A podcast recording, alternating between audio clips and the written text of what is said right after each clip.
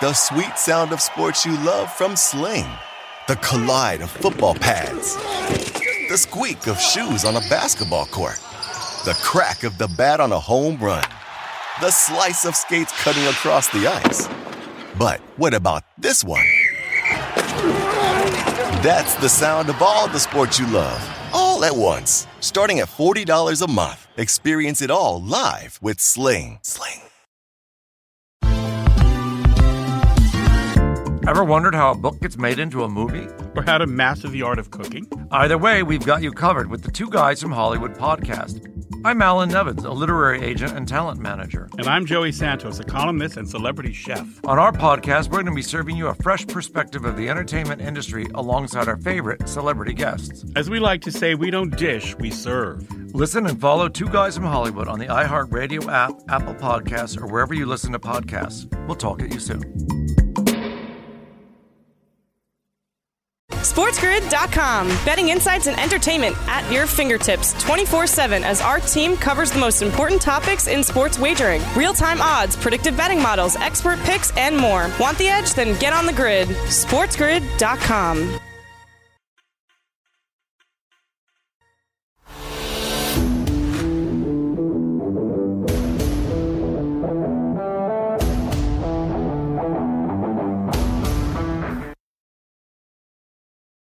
And happy Monday. Welcome to Fantasy Sports Today. It is time for us to be back here live on the show. Great to see everyone out there. Craig Mish, along with Joe Pisapia. We got you for the next two hours talking all fantasy sports, baseball, baseball, football, basketball, and everything else. And of course, we have a lot to get to here on today's show. Baseball will be back this week, so we're going to have all of it covered for you, in addition to doing our fantasy sports birthdays, and of course, this day in fantasy sports. So without further ado, let's bring in Joe Pisapia, my co-host, uh, as always, here on the show today. Joe, happy Monday! Great to be live back with you here on the show. What's going on?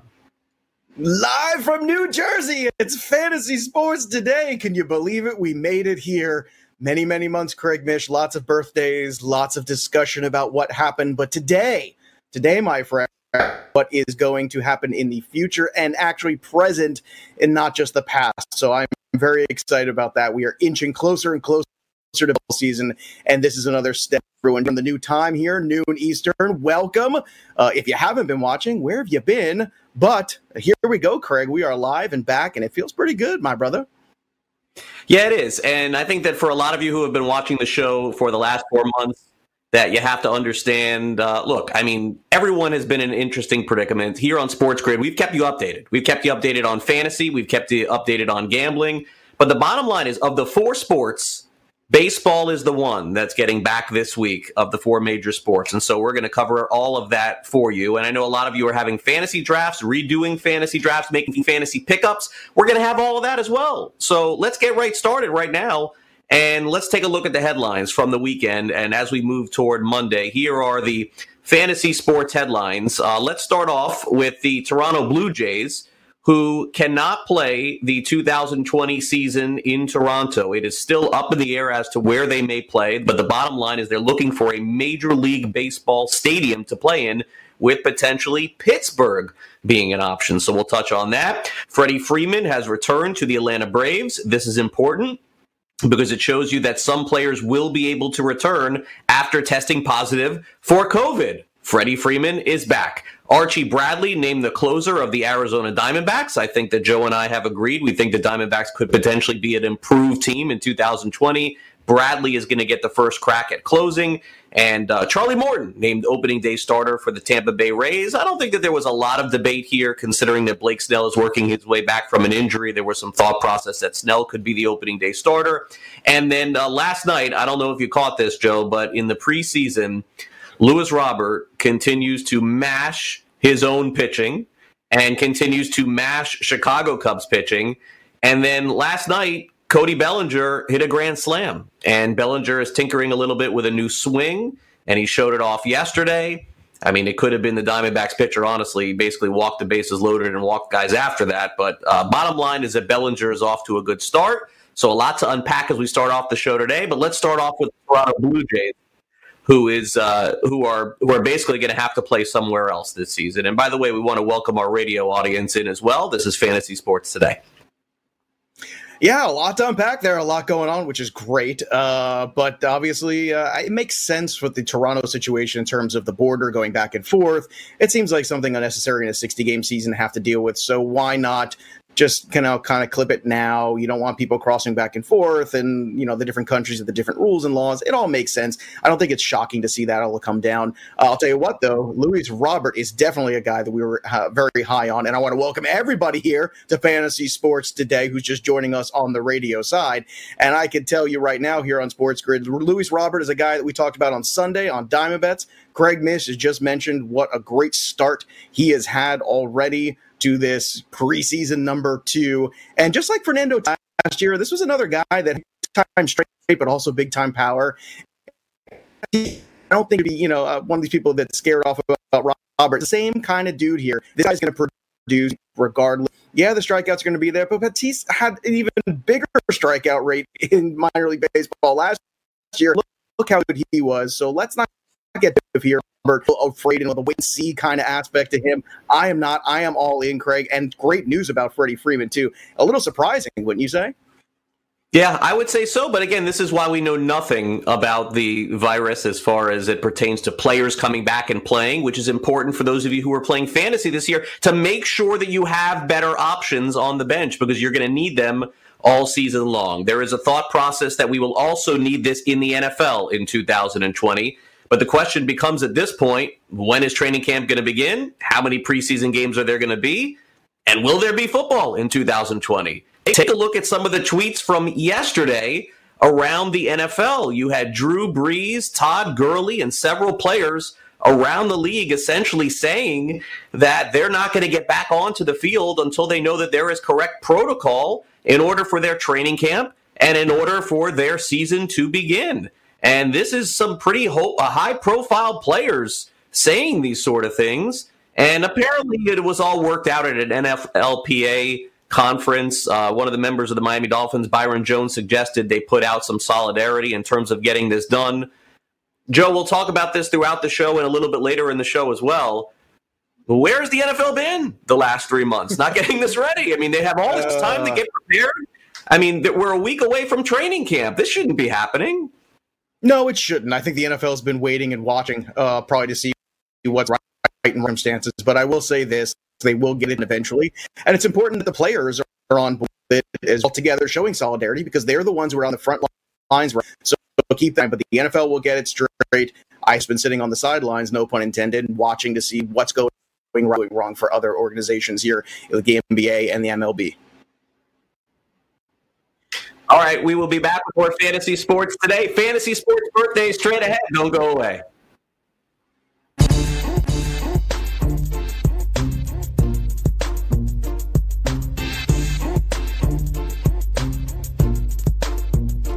SportsGrid.com. Betting insights and entertainment at your fingertips 24 7 as our team covers the most important topics in sports wagering real time odds, predictive betting models, expert picks, and more. Want the edge? Then get on the grid. SportsGrid.com. Hey everyone, it's Michelle Williams, and I love being able to share my story with you on my podcast, Checking In with Michelle Williams, where my guests and I get real as we share the ups and downs of our mental health journeys, and I'd love for you to join me.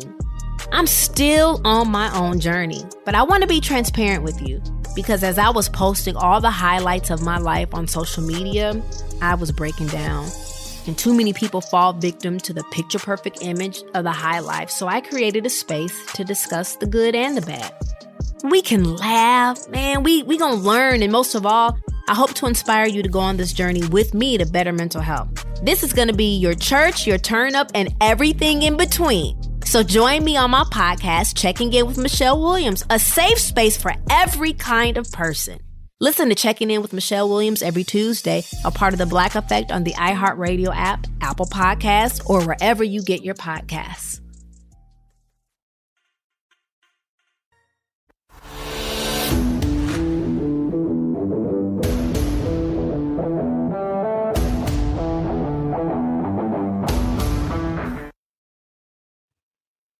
All right, welcome back, Fantasy Sports Today. Craig Mish, Joe Pisapia. Happy Monday to you, everyone. Hope you had a good weekend. By the way, Craig and Joe back live right here on Sports Grid. We're here every day now from noon to 2 p.m. Eastern, and all of our great programming shows over the last four months. We've been working our way back for you to be live. It is baseball week. It is opening day coming up on Thursday night. We'll have a full preview of the games on Thursday and Friday.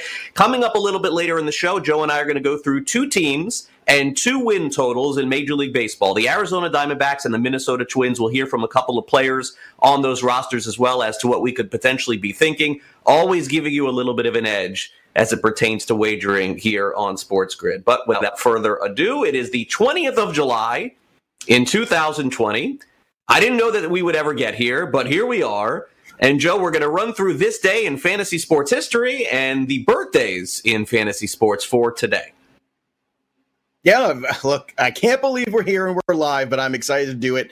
And it's always fun to learn about what did happen. And I always like a look back at history. I'm a big history nerd myself, so this is always a good time. All right, so let's run through it, folks. And we're going to start off with the history of sports. And we start off back in 1965. Mel Stottlemyre Sr., in one of the feats that I don't think will ever get accomplished ever again in Major League Baseball, Joe, he hits an inside the park grand slam for a pitcher. Circumstances unknown, circumstances bizarre, but with the Major League Baseball essentially going to a universal DH, probably this never happens again. And how in the world can a pitcher ever hit an inside the park grand slam? Can't happen. Uh, I I don't know. I mean, this is one of the more bizarre ones we've ever done here, but you're right. I think this is it.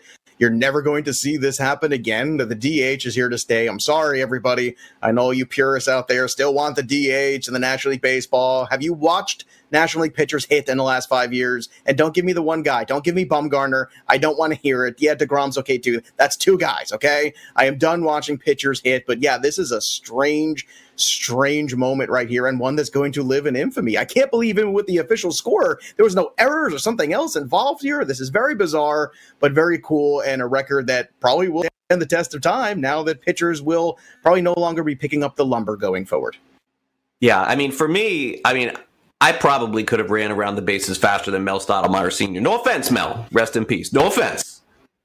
Mel Jr., he could beat me in a I'd race. like to right see now. that. I, I see him at the ballpark all the time. He could beat me. But Mel Sr., I could beat him. All right, 1976. Let's move on. It is time to talk about Hank Aaron's final home run. Home run number 755 was on this date. And of course, the uh, greatest home run hitter of all time. And this was the last uh, home run for him. In 2011, you see the uh, picture there of Yao Ming ends up retiring. Had all kinds of feet problems, foot problems for Yao Ming. He could have played a long time in the NBA as a big man. Those big men stay around forever, but Yao just had these injuries and he had to stop. Uh, Joe, I'll never forget when uh, Yao Ming made his first trip uh, to South Florida, and in advance, I asked the Rockets, could I get an interview with Yao Ming beforehand? They're like, well, he doesn't talk. You know, he has a translator. I'm like, ah, yeah, totally cool. And so I ended up doing this 10 minute interview with Yao Ming. And basically, it was like the whole thing was just showing how tall he was and how short I was. That was pretty much the whole thing. well, there was a disparity there. You and I have spent some quality time in person together, and you and I are more at eye level. So I imagine I too would be looking up at Yao Ming. But he was a he was a phenomenon at the time. He was one of these incredibly hot stories too. He was a good player also, and uh, a part of the internationalization of basketball. Which you know you can always date back to that dream team. And if you go and watch that uh, Last Dance documentary, you talk about the dream team, and you see all the stories there. That was really when basketball I feel like took off as a global game. And uh, as you look in the subsequent years, you see China, you see Spain, you see all these other countries who have grown into huge leagues here. And Yao Ming was definitely one of the important national superstars. And you're right; it was unfortunate that injuries kind of which in a very NBA career and a longer one at that. But he did have a little window there where he was useful. Yeah. Now, can you guess the song that I played throughout the whole entire interview with Yao Ming? Uh, phew, you can call me I'll give you a hint. I The don't word. I'll give you a hint. Hold on. The word "big" is in the is in the song. Uh, hmm. The word "big" is in the song. I don't know. Big girls don't cry. I don't know. What is it? Big girls don't cry. That's your guess. I don't know. I have no idea what you're. Where, where are you Big going? time. Peter Gabriel, remember that song? Okay. Uh, that's a classic. That's a classic. More of a Shock the Monkey fan, but yeah, sure, whatever, man. I, I understand. Next time I ask you for a guess, you can you can also say I have no idea, as opposed to saying big girls don't cry. No, but now moment, and we made people laugh, and that's what this is all about. Okay. A little information, a little laughter, a little joy. I feel like I'm in a baseball stadium in 2020. I hear nothing. that's all right. All right, gonna pump in some crowd. 2014. Rory McIlroy ends up winning the uh, British Open. Rory McIlroy, one of the top uh, players, of course, on the PGA Tour. And that uh, covers us for this day in fantasy sports history for the July the 20th. Now, uh, for our birthdays today, here's what we have, Joe. We have an eclectic group. I would say a group of a potential Hall of Famer in the future, maybe two one of the best defensive players in the NBA who is still waiting for his th- first three pointer, and one of the great college quarterbacks of all time that unfortunately didn't make it to the pros or didn't really play a lot in the pros, and also an NBA Hall of Famer as well. We got a good group today. Yes, the eclectic you've come today. Uh, let's wish them all a very happy, happy birthday. All right, so here we go. 1938, Tony Oliva, former uh, member of the Minnesota Twins, former Rookie of the Year. I believe Tony Oliva is going to get into the uh, National Baseball Hall of Fame next year. He was very close in the last vote, so I believe that he will be in. Uh, 1971, Charles Johnson, former Gold Glove catcher. 1997, World Series winning catcher with the Florida Marlins. 1974, speaking of Gold Gloves and World Series, Benji Molina, another catcher, back to back. 1975 NBA Hall of Famer, or uh, I should say Naismith Basketball Hall of Famer, Ray Allen. 1984, in terms of college, I got to tell you, when Troy Smith was on for Ohio State, he was impossible to beat. Didn't have a great NFL career, but certainly had his way in college. He was born in 1984. 1996, we have Ben Simmons, who we'll get to watch on an NBA court in Orlando coming up in a, well, about less than two weeks. And then 1988, Stephen Strasburg, one of the World Series Hall of Fame heroes for the Washington Nationals. So that's who we got on our birthdays today. Joe, feel free to take one and chew on it. All right, I will. Let's chew on Stephen Strasburg. Just signed a huge contract, and uh, deservedly so. I mean, he finally lived up to the expectations. It's taken a long time since that debut in Pittsburgh. I don't know if I've ever seen a major league debut. Maybe Dwight Gooden of a pitcher who just sort of sort of captured in time and how electric it was and how exciting it was. And yet, I would say overall, disappointed than joy when it came to Stephen Strasburg uh, over the last few years. Now, luckily, last year everything together, better late than never, and he certainly cashed in on it. The question is, Craig Mish, what can we look for going forward when we're li- thinking about Stephen Strasburg now? Because at a certain point, he is going to have to take the reins of this rotation after Max Scherzer has moved on. And can he do that? And can he be the 200 inning guy that he teased last year? Or is it going to be more incomplete seasons in the future? And that is the big question. Are you somebody that makes an investment in Stephen Strasburg in some keeper leagues because you think that well, this is the three year prime, this is the window here is best. And maybe in the last, you know, five years leading up to it, we were paying for potential and technicality.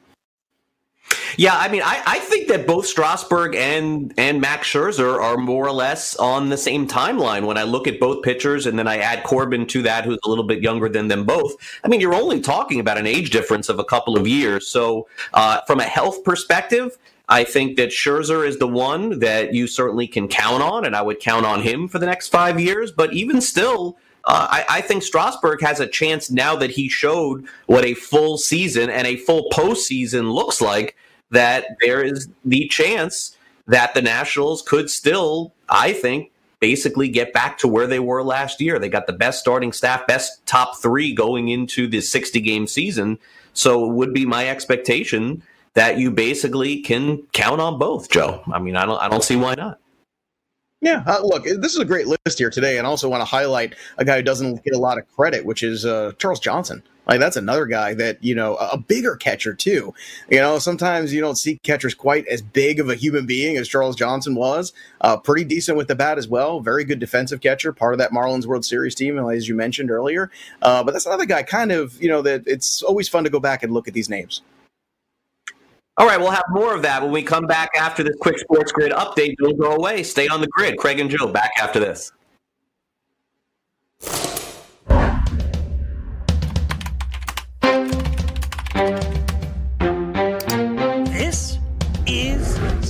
Grid. Get on the grid. You all suck. Sports Rage with Gabe Morency. The virus is beatable, but the problem is we don't take it seriously. We half-ass it, and now it's going to get prolonged and drawn out forever. The Sports Grid Network. The NFL and the NFLPA have ongoing negotiations on exactly what the preseason will look like, if anything at all. NFL Network's Tom Pelissero reporting on Monday morning that the league's latest proposal to the NFLPA includes just one preseason game. According to his sources and other reports, the NFLPA is looking for zero games in the preseason with a longer acclimation period. In other NFL news, NFL players took to Twitter on Sunday in a coordinated effort to urge the NFL to listen to its experts' guidelines on safely hello, hello. opening training camps amid the pandemic. Many of the players use the hashtag We Want to Play to accompany their tweets. The idea for the tweets, according to ESPN's Dan Graziano, came from Miami Dolphins hello, quarterback Byron Jones, who suggested the idea on one of the players' internal planning calls. Jones' idea, the sources said, was to get the message out to the public that the players do want to play, but they want to stay as safe as possible. And with the NFL leaving it up to individual teams and or local municipalities as to how to guide fan attendance at the games. Las Vegas Raiders owner Mark Davis is leaning toward not having any fans in attendance. In baseball, it may only be a night of exhibition games, but we are moving somewhat closer to major sports being back in our lives. It's a full slate of games on Monday night. The Nationals take on the Orioles, the Royals and Astros will square off, and the Giants and A's will play out on the West Coast, among other games happening. Some scores from exhibition games on Sunday. The Yankees use five home runs to beat the Mets 6 0 at Yankee Stadium. Stadium. Luke Voit, Giancarlo Stanton went deep. Aaron Judge hit two of those homers as well. Surely a good sign as the slugger has been struggling to get healthy so far this year. The Orioles beat the Phillies 4 1 as well. Pitcher Julio Teheran said Sunday that his delay in reporting to Los Angeles Angels summer camp was because he did in fact test positive for the coronavirus. The right-hander said he began to have symptoms two days before the start of camp. He was later tested. The result did come back positive. He made his comments on a Zoom call with reporters on Sunday. Teheran said his wife and son also tested positive but were asymptomatic. Xander Bogaerts was removed from Sunday's inter-squad game at Fenway Park due to a tight hamstring. We'll wait word on whether or not that's going to be a lingering issue this year for Bogaerts. In the NBA, Thomas Bryant is a full go for the Washington Wizards for the season's restart in Orlando. He had tested positive for COVID 19 a couple weeks back. I'm Dan Strafford, and this has been your Sports Grid News Update. All right, welcome back, Fantasy Sports Today. Thanks a lot, Dan, for the update. We'll hear from Dan again coming up next hour. As Craig and Joe Pisapia back with you here on Fantasy Sports Today, right here on Sports Grid. All right, so the last few months, Joe and I have had a lot of conversation about different topics when we used to record this show. You know, like for the last four months. Uh, so now that we are back live here on the show, you would think that some of the topics would change and that we would pivot to things that are happening right now while we're live. Well, guess what? Not really so much. We talked about sports cards for the last four months and went through all of these graded cards and everything else. And then, wouldn't you know, over the weekend, we probably had the biggest sports card sold that we've seen in our lifetimes. And I don't know that we'll ever see this again. I mean, I thought the Mark McGwire ball, Joe, when he hit 70 and that went for a million dollars, I thought that would be the biggest piece of sports memorabilia sold of all time. But LeBron James is showing that he is transcending everything else because the amount of money that his auto card uh, on an upper deck card sold for nothing i don't think anything's ever coming close to this again and there's a big part of this story too that we'll get to as well uh, yeah, well, I want to hear the story behind this because I can tell you right now, this is insane. The number on this, I can't even begin to wrap my mind around. And look, the McGwire home run ball, something like that, that I understand. That I get. It's a piece of history, it's a moment in time. I totally understand that. But for a card, for an autograph card, you got to tell me the story because I can't wrap my mind around this one. All right, so it's uh, it's an upper. Here it is. So it's it's an upper deck exquisite card uh, signed by LeBron James, and uh, and the, and the card is basically one of twenty three. So there's only twenty three of these made. And again, it, it, had to get graded out. So it looks like Beckett graded this, and I believe it says 9.5 on there. So uh, that is part of it. Why specifically this one, Joe? I can't really answer But I can tell you this maybe the one thing that came out of this that was even more interesting than the card being sold, because a lot of people are looking at cards like investment now, as, as opposed to investing. They're investing in cards and they're going up. Um, but but on Instagram, this card was posted, and LeBron went on Instagram and said, "Hey, like look at that! I actually have a few of these cards," and that got people talking about it because there's actually some people in the card industry, Joe, who are saying that it almost can't be true because if there were 23 of them made, how is it possible that LeBron owns a few of these cards? Which would mean that he owns $6 million worth of his own basketball card. Now, I think personally, when these things are being produced, that they probably are going to give the player one of them. But to give LeBron four or five, uh, and there's only 23 in existence. It's gonna because of that comment. There's gonna be a deeper dive into this. I can tell you for sure. Well, what's going to happen then? Is all of a sudden it's less special? Is that where we're at? Like all of a sudden, like now it's not uh, nearly the the thing it should be because there's more of them. Is that the concern? I don't know, man. I've been through this. I was a big sports yeah. card collector myself, and I know you were also once back in the day. And then we all saw the crash, and then everything went down. And and I'm just I'm watching these numbers, and I'm seeing the stuff that we've done the last few months here on the show, and this is just absurd. I feel like so I, I don't understand how we can get a car like a thousand dollars, a couple thousand dollars, wherever that is. That's fair. But 1.8 million dollars, Greg. That is a ridiculous amount of money for one single item of anything. I don't care what it is. It's a lot for a house. I feel like I don't know, but I, I mean, so so what's going to happen now as more information about some of these cards come out? Do all of a sudden, did the value all of a sudden drop for the 1.8 million that the person just got this for? Look, I, I, had no idea that there was a card that was worth eighteen thousand, let let alone one point eight million. I, I think the bottom line that has to be asked is this: is if if indeed LeBron does have several of these cards, the question has to be asked are there more than 23? And if there are more than 23, it would bring this price down. And by the way, if there were more than 23, then the auction house that sold this card probably would have to give some money back because they're selling it as a 1 out of 23 card. You're right. And there maybe there was 27, maybe there were 30, maybe there were 40, but I don't think we've heard the last of this, especially because of the price tag. But uh, look, the one thing that I can tell you is that LeBron, anything right now, is uh, is approaching Jordan levels. That is for sure. Um, on the golf course yesterday, uh, Phil Mickelson tried something that was just super unusual. Now, look, I don't claim to be a great golfer, but I know the difference between putting and chipping. And Phil Mickelson, Joe, yesterday tried a putt from 78 yards out to try and make it in the tournament yesterday. Now, of course, he didn't come close. And even, of course, afterwards, he said this was a big mistake. Like, I don't know what I was thinking. I thought that I had a shot, but I really didn't have a shot. I mean, I, mean, it was it was basically baffling to see. Now, I, I take my son to take golf lessons all the time, and I think that my eight year old son knows better than to try a 78 yard putt. That's just me, though.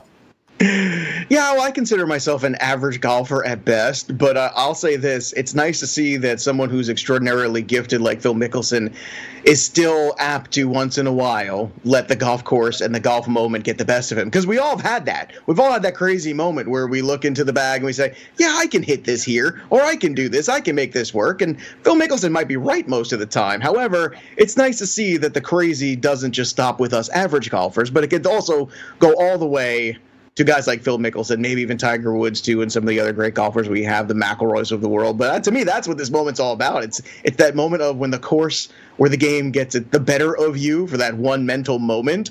And uh, look, we all know if he had made the shot, it would have been one of these things that ran forever. I mean, you can't be wrong on that one, right?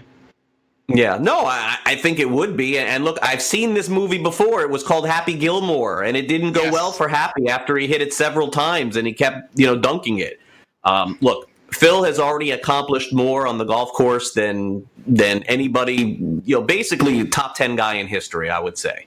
Uh, but the reality of what he attempted was just something that you or I on a regular golf course wouldn't even think of only because we would know we have no shot. And he had no shot at this yesterday. So the whole thing was just uh, a bizarre scene at the very best for me. But look, uh, it's great to have golf back. It was great to see Tiger out there a little bit this weekend, too. And um, and certainly as we go along with baseball coming back and basketball and hockey, I'm hoping that golf still gets some uh, solid attention because they were one of the first to get back uh, on sports. Uh, all right, Joe. So tonight we have uh, Major League Baseball exhibition games. And I, we, I, know we've had a couple over the last few days. I've been watching a lot of them. There's been three or four each night. Tonight we have 10 exhibition games in Major League Baseball. And essentially, what you're seeing tonight on Monday night are all the pitchers that are going to be throwing this weekend. So these are the number three starters, number two starters, number four starters that are pitching tonight and tomorrow night that will move into the weekend. And I uh, wanted to take a look at one of the games tonight and get your thoughts on it, and I'll give you mine as well. One of the games that we're highlighting here on Sports Grid today is uh, 9:10 Eastern. We have the Los Angeles Angels taking on the San Diego Padres. Now, the uh, Angels will throw Griffin Canning, who struck out 96 batters in 90 innings last year and seems to be right in the thick of the middle of that Angels rotation. For the Padres, we have Garrett Richards, who we haven't seen in a long time. Remember, Garrett Richards used to pitch for the Angels. He missed last season. And these are two guys, Joe, that are, are somewhat interesting for me in fantasy because Canning – at this stage, with based on everything that's happened with the Angels rotation, and again, Andrew Heaney is somewhat questionable for the opener. Canning could work his way into the number two or maybe even the number one starter on the Angels. I think there's a shot of that. And I've always been infatuated with Garrett Richards. He's never been able to stay healthy, but when he has, he's always very good. Is there any chance of Garrett Richards making 10 starts in this short season? Uh, sure. I think there's a chance of it. A better chance of making 10 than over 30 over a full season. I think that's something to definitely think about and understand. I think there's a much better shot of that. Garrett Richards is one of these guys that I think when you look back at the career, you've seen some moments there where this guy looks like a frontline starter. And if the Padres are going to make some noise, and we all think they can, it's going to be with the pitching carrying them, I think, as the season goes on here. And yeah, the first half of that lineup's pretty good. You got Machado, you got Tatis, you got a lot of nice hitters there at the front. Tommy Pham's a great addition.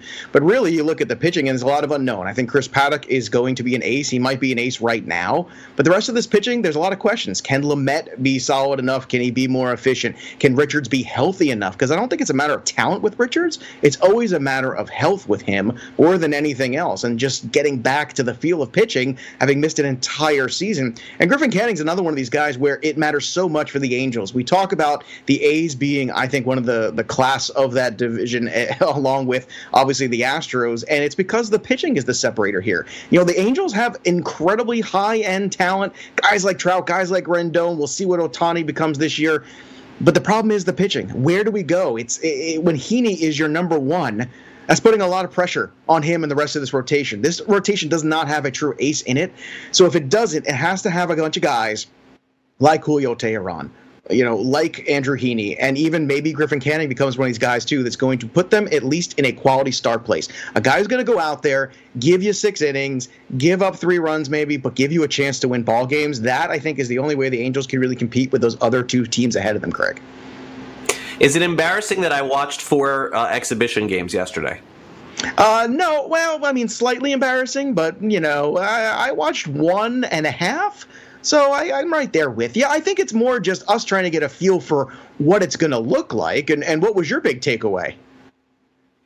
I, look, I, I, think it's perfectly fine. And look, Me too. they, they, they play noise.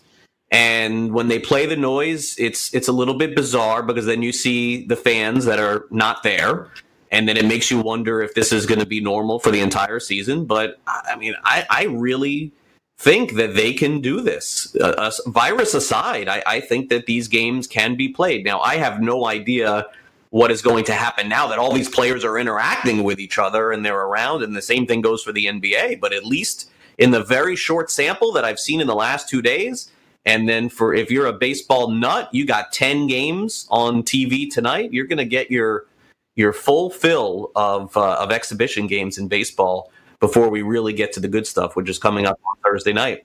All right, we'll take a quick time out here on Sports Grid when we come back. Can defense win fantasy championships? Got to stay tuned for that. Don't go away.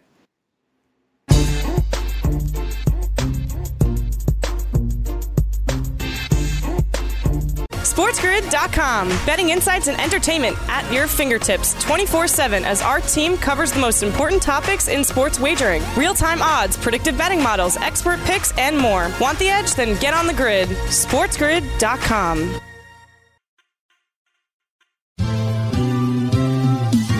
Have you written a book and need some insight into what comes next? Or are you passionate about cooking and want to know how to make it your career? Or maybe you just want to hear insider stories about the entertainment industry. Either way, we've got you covered with the Two Guys from Hollywood podcast. I'm Alan Nevins, a literary agent and talent manager. And I'm Joey Santos, a columnist and celebrity chef. And on our podcast, Two Guys from Hollywood, we bring our expertise to the table with, of course, delicious cocktails and all kinds of recipes for you to try at home. So grab a drink and join us. We've got a wide range of celebrity guests and Hollywood insiders to discuss pop culture, publishing, and entertainment. And we'll provide you with an unfiltered and sometimes brutally honest show about Hollywood. As we like to say, we don't dish, we serve. Listen and follow Two Guys from Hollywood on the iHeartRadio app, Apple Podcasts, or wherever you listen to podcasts. We'll talk at you soon.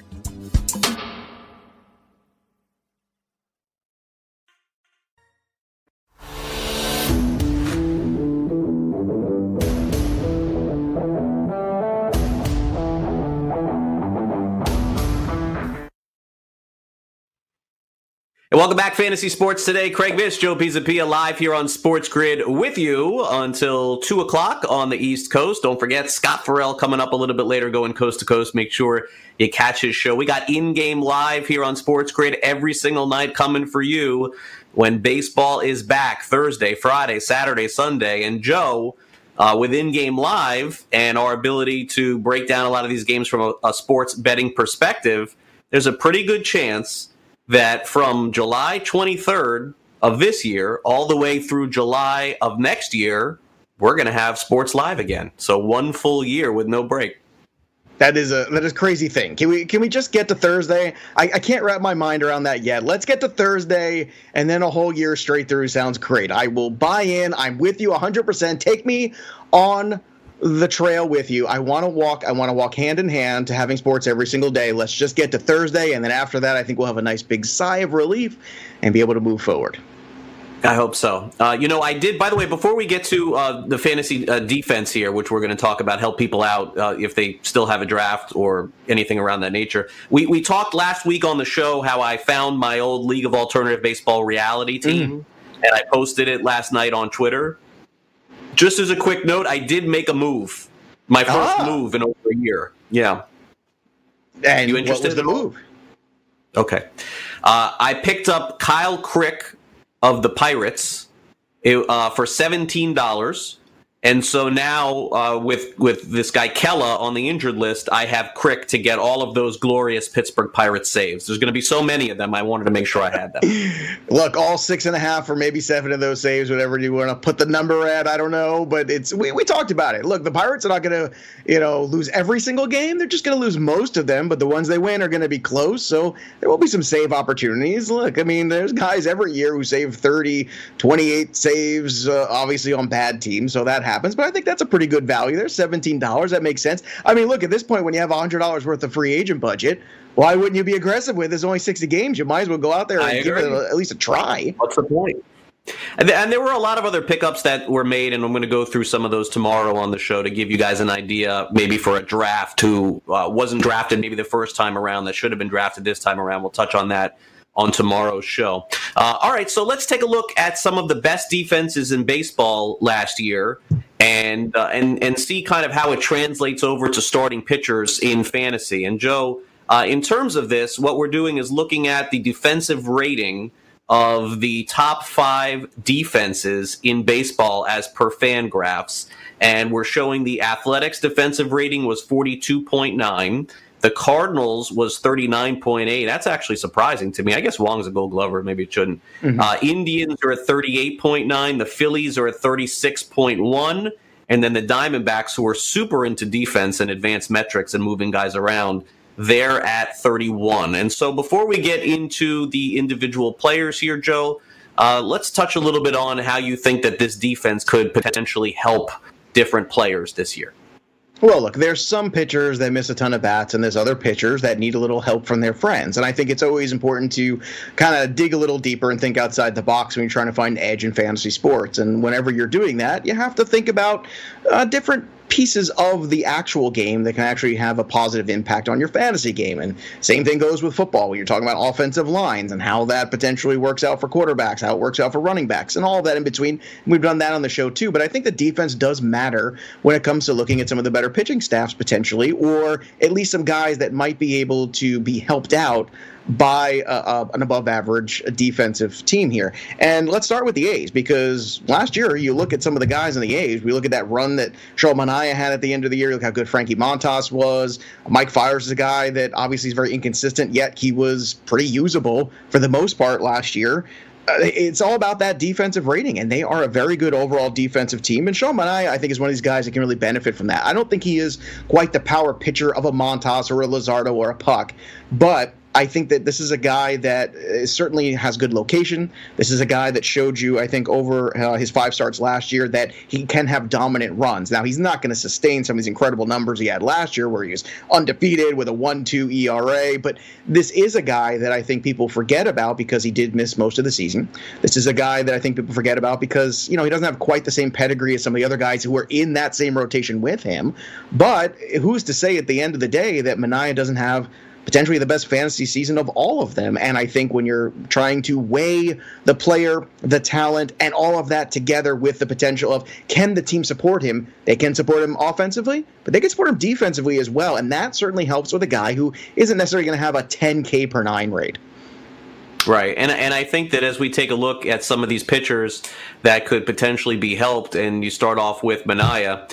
Uh, Manaea last year, as you mentioned, in 2019, uh, was 4 0 with a uh, 1.21 earned run average and a .78 whip. And he's not somebody that usually misses a lot of bats, Joe. And so he's going to mm-hmm. need that defense in order to have that success. Exactly. And look, I, the defense right there on the left side of the infield, too, with Chapman, uh, with Semien, I think is pretty good. Um, you know, you look at the outfield defense with Laureano. I mean, that's one of the best guys you could possibly have. Ramon Laureano last year really took a huge step forward with his def- with his offense, but he's a terrific defensive player, too. So the A's are really, I think, in a good spot here. And if you have any concerns about some of these young pitchers, you have to think in games, what happens is there are these moments that, that go on where a one big defensive play can turn around an entire game, can turn around an inning for a young pitcher, and I think the A's are capable of doing that. Now, another guy on this list, we go to the next team here, which was the St. Louis Cardinals, and you were surprised right. by this, but let's not forget that Yadier Molina also part of the Cardinals defense. Let's also not forget that Tommy Edman played a lot uh, more in the infield last year than people had originally anticipated, and that all kind of ended up compiling into this rating. And I'm talking about another pitcher who doesn't miss a ton of bats, a guy like Miles Mikolas, who, look, he is again not going to win any strikeout crowns. We know that. But can he win you games in Roto? And I think the answer is yes. Can he be a guy that pitches and is efficient, get into the sixth inning, maybe even the seventh inning? And I think the answer is potentially yes in this season too. And maybe have less concerns over, you know, a 60 game season as opposed to a 162 game season. But this is another guy where everybody's talking about Jack Flaherty, and they should. When a lot of people are wondering, well, why was Dakota Hudson so good last year when all these secondary numbers all say he shouldn't have been? Well, guess what? If you go back and look, maybe the defense was part of that reasoning, and maybe the defense is also a reason why Miles Mikolas can be another one of these guys who can be a contributor to your fantasy team, even though he's not going to light up the radar gun. Yeah, and look, uh, Mikolas was hurt in the early part of the first spring training, and by all accounts, he's ready to go here in summer camp 2.0. Probably won't be at the top of the Cardinals rotation, but he did tell me in spring training a couple of years ago how important getting wins was to him, and that uh, simply put, you know, guys who pitch deep into the game win, and that is a skill. So uh, I was really encouraged to hear that from him for sure. All right, now, uh, Joe, the Cleveland Indians. All right, now here is a team that their defense has obviously been a contributor to their starters, but which mm-hmm. one of those starters would you say? Maybe I would say that has a better shot of succeeding as a result of that defense. Maybe the pitcher on their rotation that misses the least amount of bats. Mm, yeah, well, look, here's the thing. Clevinger and Bieber, obviously, I think, are in that upper tier of pitcher. Uh, and Carrasco was up until recently. We all know it was a very difficult year last year, personal health issues there with cancer. I mean, what an incredibly difficult year it was for Carrasco. Very inspiring for his team, though, and it really showed the camaraderie there. But I don't know what Carlos Carrasco has left in the tank this year. So I think if he is going to be successful, you're going to look at the strikeout rate is better than some of the other guys we just discussed. However, I think that something that can really be aided and help Carlos Carrasco is relying on that defense a little bit. You see the ERA ballooned last year, but I think you take last year, kind of like the Kluber season, and you kind of crumple it up, you throw it away.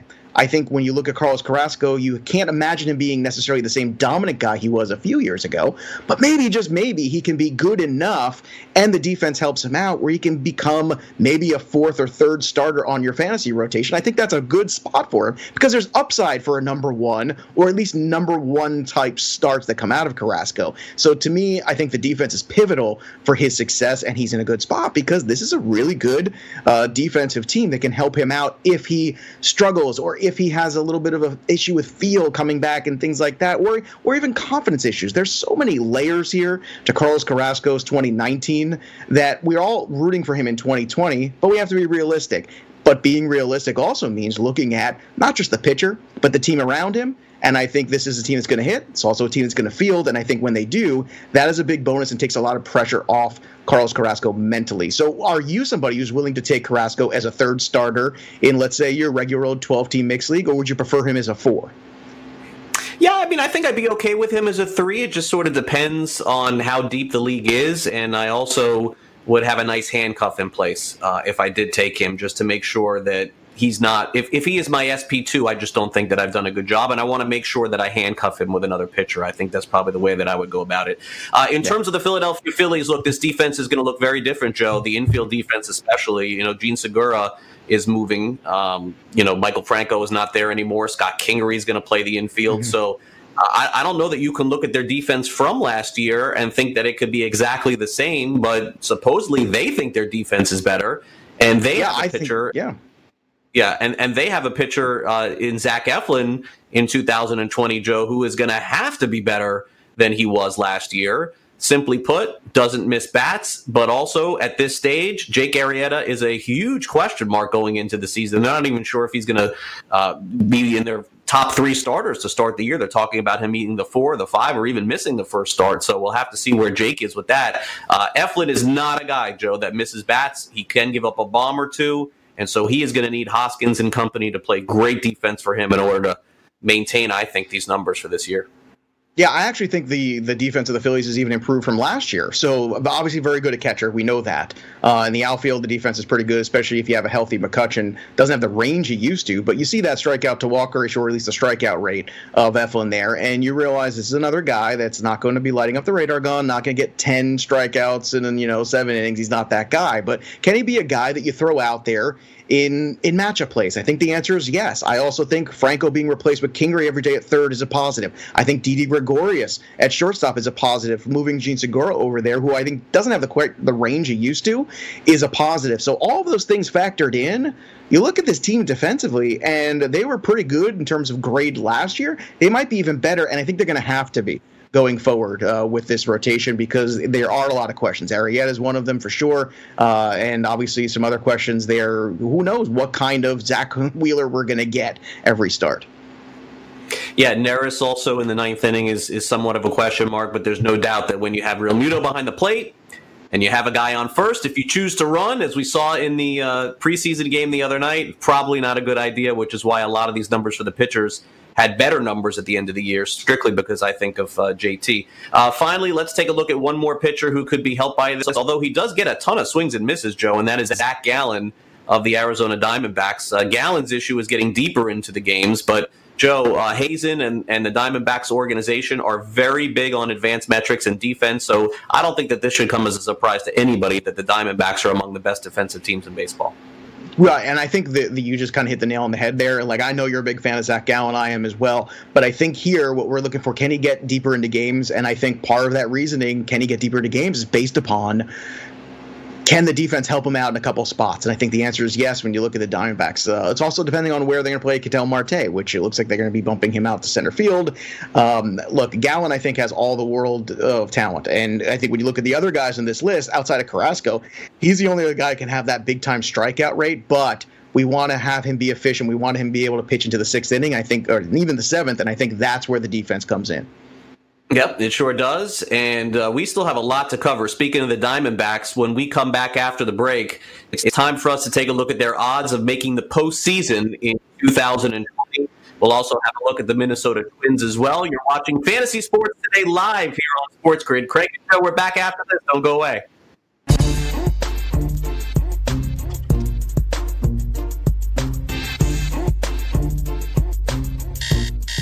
SportsGrid.com. Betting insights and entertainment at your fingertips 24 7 as our team covers the most important topics in sports wagering real time odds, predictive betting models, expert picks, and more. Want the edge? Then get on the grid. SportsGrid.com.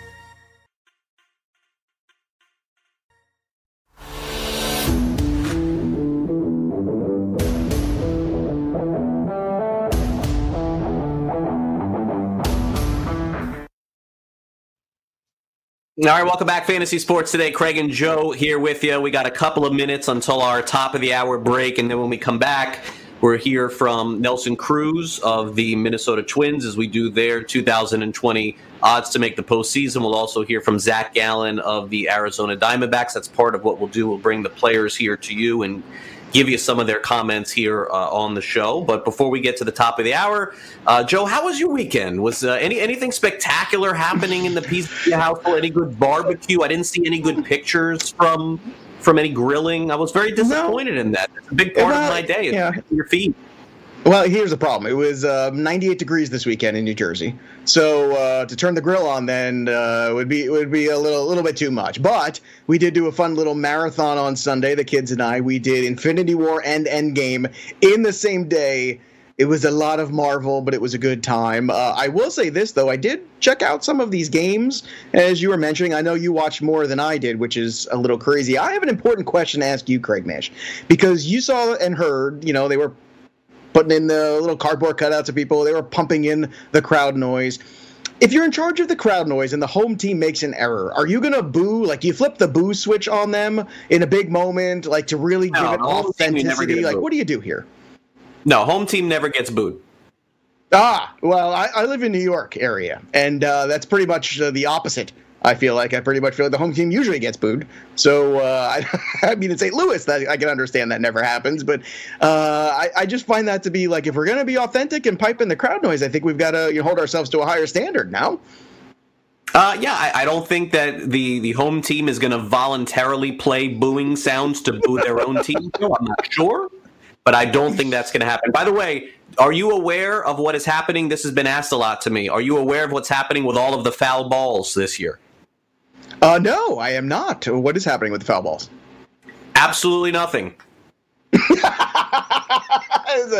oh, look at him setting me up again. Uh, well done, the sir. Foul well balls, done. Uh, the foul balls in most stadiums in baseball, for the time being, are staying in the seats and not being touched and just being left there. How about that? That's uh, that's a lot, my friend. Interesting. We'll be back with more Sports Grid in just two minutes. Don't go away. Joe and I are back after this.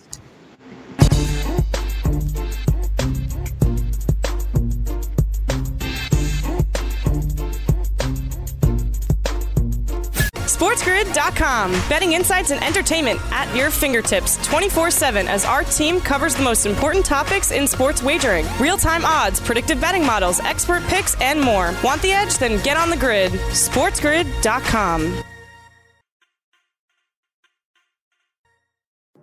Hey everyone, it's Michelle Williams, and I love being able to share my story with you on my podcast, Checking In with Michelle Williams, where my guests and I, we get real as we share the ups and downs of our mental health journeys, and I'd love for you to join me. Hey, it's going to be your church and your turn up. So listen to Checking In with Michelle Williams every Tuesday, a part of the Black Effect on the iHeartRadio app, Apple Podcasts, or wherever you get your podcasts.